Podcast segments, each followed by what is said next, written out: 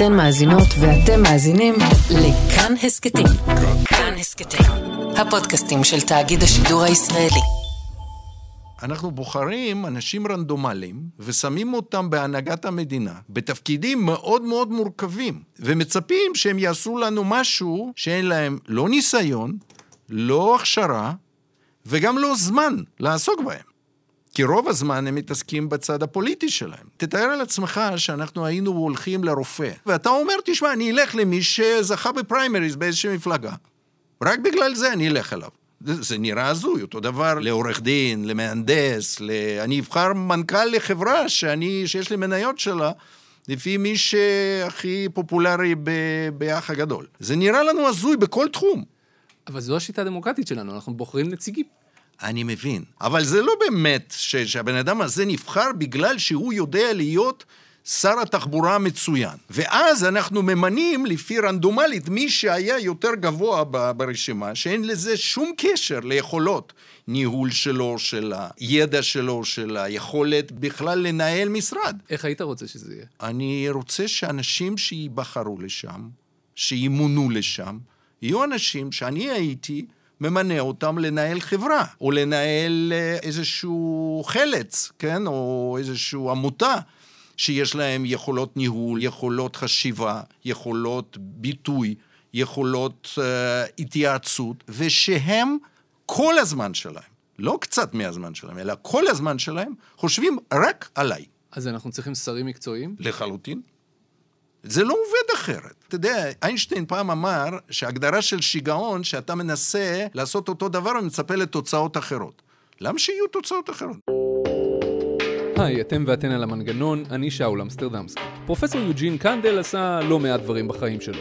את רוב הקריירה הוא העביר באקדמיה, באוניברסיטה העברית, אבל אז, ב-2009, הוא החליט שמגדל השן זה נחמד, אבל הוא רוצה לתרום יותר לחיים בישראל. הוא מונה להיות יושב ראש המועצה הלאומית לכלכלה, תחת ראש הממשלה בנימין נתניהו, ומילא את התפקיד הזה עד ל-2015. בשנים האלה הוא ישב בצמתים המרכזיים ביותר של קבלת החלטות. מוועדת טרכטנברג, דרך צוות לגיבוש מודל לגיוס חרדים, ועד למתווה הגז שהוא אחד מאדריכליו. בתום התפקיד פרש והקים את Start-Up Nation Central, מכון לקידום ההייטק הישראלי. כיום הוא עומד בראש מכון המחקר והמדיניות RISE, שמנסה לקדם כלכלה תחרותית וחדשנית בישראל, בשביל להעלות כאן את רמת החיים ולבנות כלכלה מתקדמת. מה צריך לעשות בשביל שזה יקרה? הנה המנגנון של פרופסור יוג'ין קנדל. פרופסור יוג'ין קנדל, שלום. שלום. יושב ראש מכון RISE ולשעבר יושב ראש המועצה הלאומית לכלכלה. והשם הוא די חדש, אני ראיתי שבתחילת פברואר אתם החלפתם את השם, קודם התעסקתם בעיקר, זה היה Start-Up Nation Central. Policy, Policy Institute, כן. כשהחלפתם את השם ועשיתם את ה rebranding הזה, אתה נתת איזשהו ציטוט שאני חשבתי לעצמי, אני מכיר אותך לא מעט שנים, ואתה בן אדם שאף פעם לא מגזים.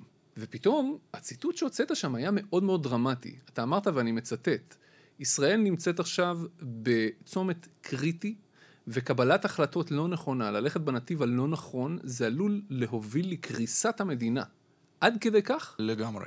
למען האמת לא היה ב- לישראל אף פעם חשיבה אסטרטגית ארוכת טווח וניהול סיכונים.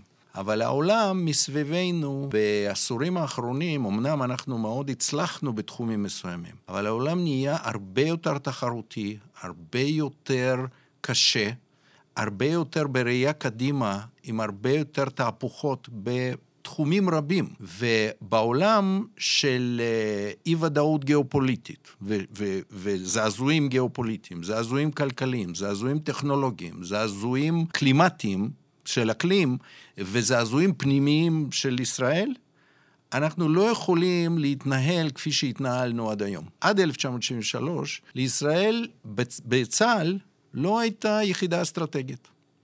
כשקיבלנו את הסתירה ב-1973, במלחמת יום הכיפורים, צה"ל החכים והקים יחידות אסטרטגיה שחושבות הרבה שנים קדימה. מדינת ישראל אף פעם לא עשתה את זה. ולכן אני חושב שהאזרחי ישראל צריכים לדרוש מהממשלה שלהם שמישהו יסתכל קדימה, יזהה את ההזדמנויות של המדינה, יזהה את הסכנות שעומדות בפני המדינה, ויטפל בהם, ולא כל פעם ידחה את זה מתישהו, למתישהו. כי בש, בעשורים האחרונים אנחנו בעיקר עוסקים בכך שאנחנו מטאטאים מתחת לשטיח את הבעיות הרציניות, עד שהן גדלות לממדים שכבר השטיח מגיע לתקרה, ורק אז אנחנו מתחילים לטפל בהן, ואז זה הרבה יותר יקר, הרבה יותר כואב. זה לא מצב שאנחנו יכולים להמשיך, וכמובן שמה שקרה מ-7 לאוקטובר, ב-7 לאוקטובר ו- ומאז, הוא בכלל שם אותנו ב- בסיטואציות של... לא היינו בהם, ואנחנו צריכים עוד ביתר שאת להיות אסטרטגיים ומנהלים סיכונים. מבחינת עלות המלחמה, בנק ישראל מעריך שעד סוף 2024 העלות, כולל אובדן הכנסות, תעמוד על משהו כמו 250 מיליארד שקל. בגסות. זה מחיר שאם הוא חד פעמי, כלכלת ישראל מסוגלת להכיל אותו? בוא נשים לפרופורציה, אוקיי? מדינת ישראל הוציאה על ביטחון ב-1973 ואחר כך לאורך עשור ויותר, ב-1974 הוצאנו 30 אחוז מהתוצר. 30 אחוז מהתוצר היום זה קרוב לחצי טריליון שקל. כל שנה. לכן 250 מיליארד חד פעמית זה לא מתקרב לחצי טריליון כל שנה. אלה חדשות טובות. זאת אומרת, אנחנו בסדרי גודל אחרים של האירוע, לא בגלל שהאירוע הוא קטן. אלא בגלל שהכלכלה שלנו בחמישים שנה גדלה מאוד. אבל, כמו שאמרתי, אנחנו נמצאים היום בסיטואציה אחרת לגמרי, מבחינת התחרות, מבחינת האתגרים גיאופוליטיים, ופה דווקא הטעות של 1973 לא צריכה לחזור על עצמה.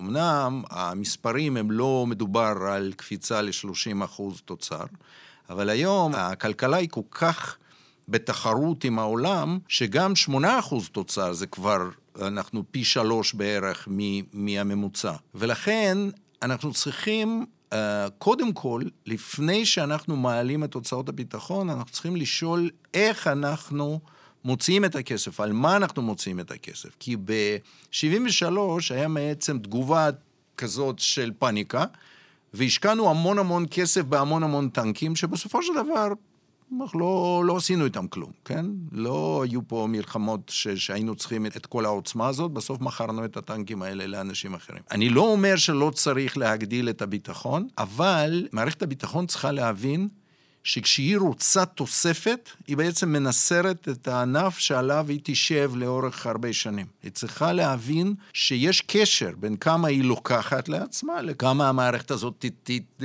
תוכל לייצר. כי כמו שדיברנו, יש מה שנקרא עשור אבוד, מ-1973 עד בערך האינפלציה הגדולה ואחריה, כמעט 12-13 שנה, שמדינת ישראל צמחה הרבה הרבה פחות ממה שהיא צמחה לפני זה, וגם ממה שהיא יכלה לצמוח. למה? כי רוב ההשקעות שיכלו להיכנס לצמיחה, בעצם הלכו וקנו טנקים. אני רוצה שתמחיש לי את הסיפור הזה של העשור האבוד, כי אה, זה הרבה מעבר לקנינו אלפי טנקים. מה, מה, מה עוד זה עשה, חוץ מזה שבסוף הייתה היפר-אינפלציה? מה העשור האבוד מנע מאיתנו? איפה היינו יכולים להיות בלי העשור האבוד? תתאר לעצמך שאתה לוקח היום תקציב המדינה, את כולו, כן. ושם אותו לביטחון. אין חינוך, אין בריאות, אין רווחה, אין תשתיות, אין כלום, אוקיי? היום תקציב המדינה הוא בערך 30 ומשהו אחוז מהתוצר. חצי טריליון. אוקיי? זה בדיוק מה שהיה תקציב הביטחון ב-1974, 30 אחוז מהתוצר. זאת אומרת, אם אתה עושה הגבלה, אין כלום. לא משקיעים בבתי חולים, לא משקיעים בקופות חולים, לא משקיעים, כלום. אנחנו רק בונים מבצרים, קונים כן. טנקים, קונים מטוסים וכן הלאה. זאת אומרת, ברור לכולם שאיכות החיים שלנו מיד נפגעת. אבל יותר מזה, אין שום השקעות. התשתיות נפגעות, אין פה סיבים לאינטרנט, אין פה כלום. זאת אומרת, אנחנו בעצם לא השקענו כמעט כלום במשך עשור. מה עשינו? הדפסנו כסף. כשנגמר הכסף, אז מה, מאיפה באה האינפלציה? אמרו, תשמע, אנחנו לא יכולים לחיות כך, צריך בריאות, צריך חינוך. אז בוא, היה הוקוס פוקוס, בוא נדפיס כסף. אז בנק ישראל לא היה בלתי תלוי, ולכן ממשלה בעצם שלטה בהדפסת כסף. הממשלה הדפיסה כסף, אינפלציה עלתה, היא הדפיסה עוד כסף, אינפלציה עוד עלתה, עד שהגענו ל-400 אחוז אינפלציה, ומי שזוכר, היינו הולכים לבנק פעמיים ביום. כדי ש... כי אחרת, באותו יום, אם היית מקבל משכורת ולא היית עושה איתה משהו, כן. אז המשכורת הייתה שווה 25% פחות עד סוף החודש. לא יכולת לגמור את החודש ככה. כן. זה לא מצב שאנחנו יכולים לחזור אליו, אבל זאת, זאת ה... זה מה שקרה. רמת החיים פה בעצם הייתה יכולה להיות הרבה גבוהה. יותר טובה. איך אנחנו מוודאים שאנחנו לא חוזרים על הטעות הזו? תראה, כל דבר שקשור ללוודא שאנחנו לא חוזרים על הטעות, זה בעצם שאלה יותר גדולה, איך אנחנו מוודאים שמדינת ישראל וכלכלת ישראל הם uh, עמידים לזעזועים. Okay? כי זעזועים יהיו. Mm-hmm. זעזועים ביטחוניים, זעזועים כלכליים, זעזועים טכנולוגיים, וכל זה יהיה. השאלה היא איך אנחנו מגיבים אליהם. והאם מערכת יש בה את הספיירים, את המוכנות, את הראייה קדימה, את התהליך של ניהול סיכונים, או שהמערכת מתגלגלת משנה לשנה רק, ל, ל, ל, רק לשרוד. אוקיי? וזה, דרך אגב, בכל מה שאני אומר היום מולך, אין לי שום אמירה פוליטית. Mm-hmm. אני לא רוצה שמישהו יגיד, אה, הוא רמז לזה, לא. הבעיות המבניות שלנו, הן בעיות מבניות בממשלה כזאת או אחרת, ממשלה קודמת, ממשלה זה. אף אחד לא מסתכל קדימה ולא מנהל סיכונים, כי אין מנגנונים. אמרת קודם שאנחנו תיתנו כל כך הרבה בעיות מתחת לשטיח, שהשטיח הגיע לתקרה. תן לי דוגמה לבעיה אחת גדולה כזאת, שאנחנו צריכים להתמודד איתה בשביל להזניק את הכלכלה ואת החברה קדימה. יש הרבה מאוד דוגמאות, אני ממש אמנה לך. תראה, פשיטת רגל של uh, קרנות פנסיה ב-2003, שראש הממשלה של היום היה שר האוצר, ובעצם פיצץ את הבועה הזאת. זה עלה לפנסיונרים, למשלמי המיסים, לכולם 120 מיליארד שקל, במונחים של 2003, היום זה בערך פי שניים. האם אנחנו למדנו על זה ב-2003? ב- לא. ידענו את זה בסוף שנות ה-80, 15 שנה לפני זה. אף אחד לא היה מוכן לעשות כלום. ב-95 לפחות עשו משהו שלא אפשרו יותר לאנשים להצטרף לקרנות האלה. אבל זה עדיין הלך משהו, ואנחנו לא עשינו כלום. ב-2010 הייתה ועדה שהיה לי כבוד להיות חבר בה, שבחנה גירעון בביטוח לאומי. אז הגירעון היה משהו כמו 250 מיליארד שקל. גירעון אקטוארי, שהוא מתישהו יגיע. כי אנחנו מצד אחד רוצים להיות נדיבים עם ההטבות, ולא רוצים להעלות את המיסים. אז יש מערכת מאוד מאוד פשוטה. שמנו על השולחן לשר הרווחה ולראש הממשלה את הדוח, והיום אנחנו 13 שנה אחרי זה, לא נעשה שום דבר, רק שהגירעון גדל ל-600 מיליארד. אנחנו הולכים להיכנס ראש בקיר ולהגיע למצב כמו שהגענו עם קרנות פנסיה. מאיפה יבואו 600, 700, 800 מיליארד? אני לא יודע. תחשוב, אתה דיברת על מלחמה, כן. כן? 250 מיליארד, פה מדובר כבר ב-600, זה כבר פי שניים. זה לא נוח לטפל בזה, זה לא נוח פוליטית לטפל בזה, אבל אף אחד לא מטפל בזה. בדואים בנגב, אוקיי? בדואים בנגב הייתה סוגיה מאוד מאוד קטנה, שניתן היה לטפל בה בעדינות, ברגישות, ובעלות מאוד קטנה, לפני 30 שנה. היום, אני לא יודע איך מטפלים בסוגיה הזאת. זאת אומרת, זו סוגיה שכמעט זה. אני יכול ללכת, אמ, שריפה בכרמל, אוקיי? Mm-hmm. סופר טנקר היה קיים לפני זה, אבל הוא רק הגיע אחרי זה, 38 אנשים מתו. יש הרבה מאוד סוגיות כאלה. אם אני לוקח את כל הבעיות האלה ומוסיף עוד כמה, אני חושב שאחת הבעיות היא שלפוליטיקאים, לא משנה מאיזה מפלגה, לא משנה מאיזו ממשלה, יש תמריצים לחשוב לטווח הקצר, כי הם צריכים להיבחר מחדש בטווח הקצר. נכון. מסכים איתי? יופי. לגמרי. איך משנים את זה? תראה, צריך לשאול את עצמנו, למה יש להם תמריצים כאלה? הרי מי בוחר אותם? אנחנו. אנחנו בוחרים אותם. אנחנו אי פעם שאלנו את הפוליטיקאים, מה עשית כדי למנוע את האסון הבא? מישהו באיזשהם בחירות שאל את השאלה הזאת? אני לא חושב. מישהו שאל, האם אתה באמת שמת אנשים מקצועיים במקומות שהיה צריך לשים מקומות מקצועיים? האם אתה התעסקת בנושא בצורה חכמה והקשבת למומחים וכן הלאה? אף אחד לא שואל את השאלות האלה. אנחנו הפכנו בעצם בחירות למעין תהליך של, אה, אתה יודע, אוהדים של, של, של קבוצות שונות. אבל אוהדים של קבוצות שונות זה לא מסכן את העתיד של הילדים שלך אם קבוצה מפסידה, מנצחת. זה כואב, לא, לא נעים וכן הלאה, אבל זה לא באמת משפיע על, על רווחת ה, הילדים ונכדים שלך. אמרת קודם, יוג'ין, שאנחנו צריכים לוודא שאנחנו בונים כלכלה שהיא עמידה, גם לזעזועים גיאופוליטיים, גם לזעזועים הפנימיים, שכמו שראינו לפני המלחמה הם אה, איתנו ויישארו איתנו גם בהמשך.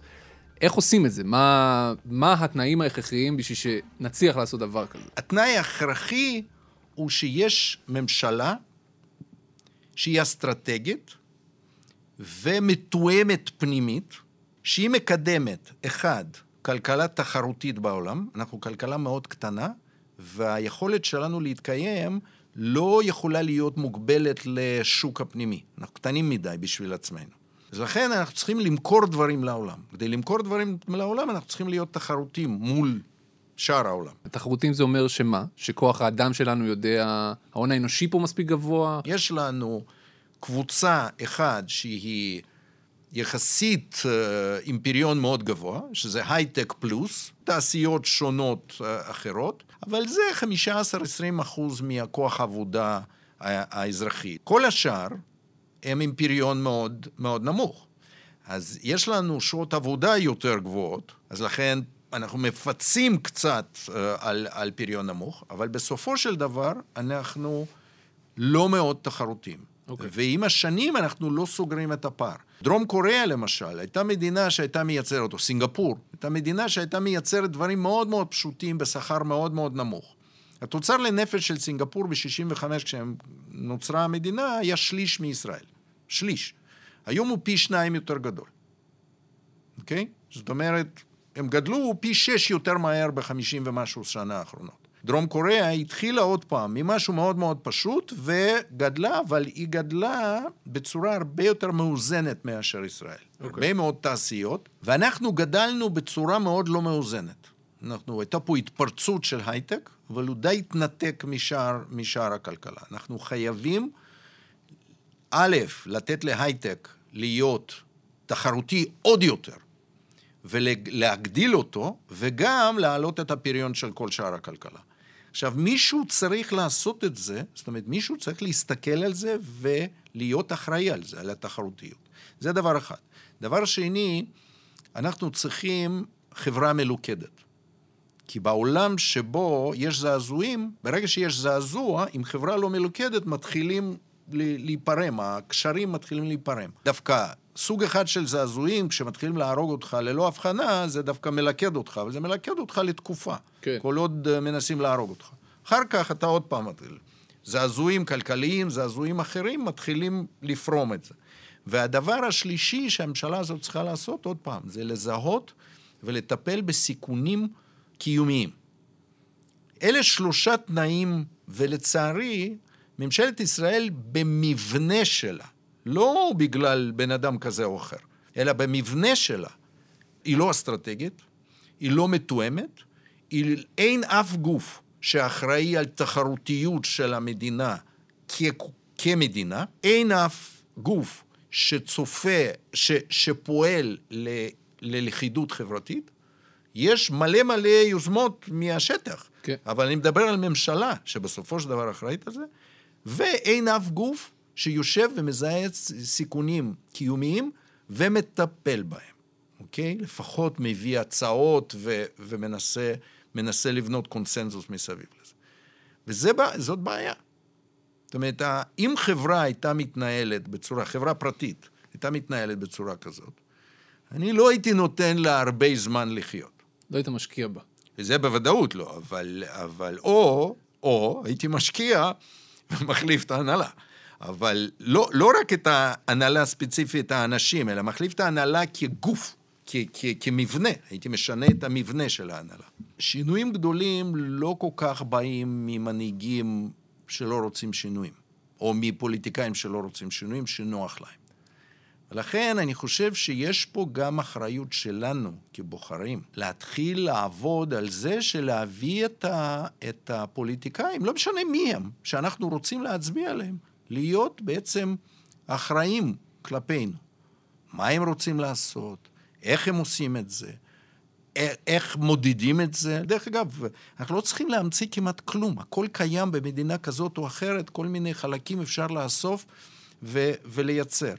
יש בסינגפור Center for Strategic Futures, ארגון מדהים, שהוא יושב ומסתכל קדימה וממפה את ההזדמנויות ואת, ה, ואת הסיכונים. גוף ממשלתי אבל בלתי תלוי. בהולנד יש, יש גופים כאלה, בדנמרק, בפינלנד. ב, ב, לא צריך להמציא גלגל, צריך לדרוש, למשל, גוף שבוחן את פעילות הממשלה ומדווח לציבור. הוא לא גוף פוליטי, הוא גוף בלתי תלוי שאומר, זה מה שהבטחתם, זה מה שעשיתם, יכולתם לעשות את זה. לא מבקר המדינה שבא ומתחיל לפשפש האם אתה מילאת כזה טופס או לא מילאת כזה טופס. אני חושב שמבקר המדינה מתבזבז בדברים האלה. אלא גוף שבעצם אומר, רבותיי, פה מבנית יש בעיה, צריך לשנות אותה. ואז הציבור אומר, כן, אנחנו מבינים, ודורש מהפוליטיקאים של זה.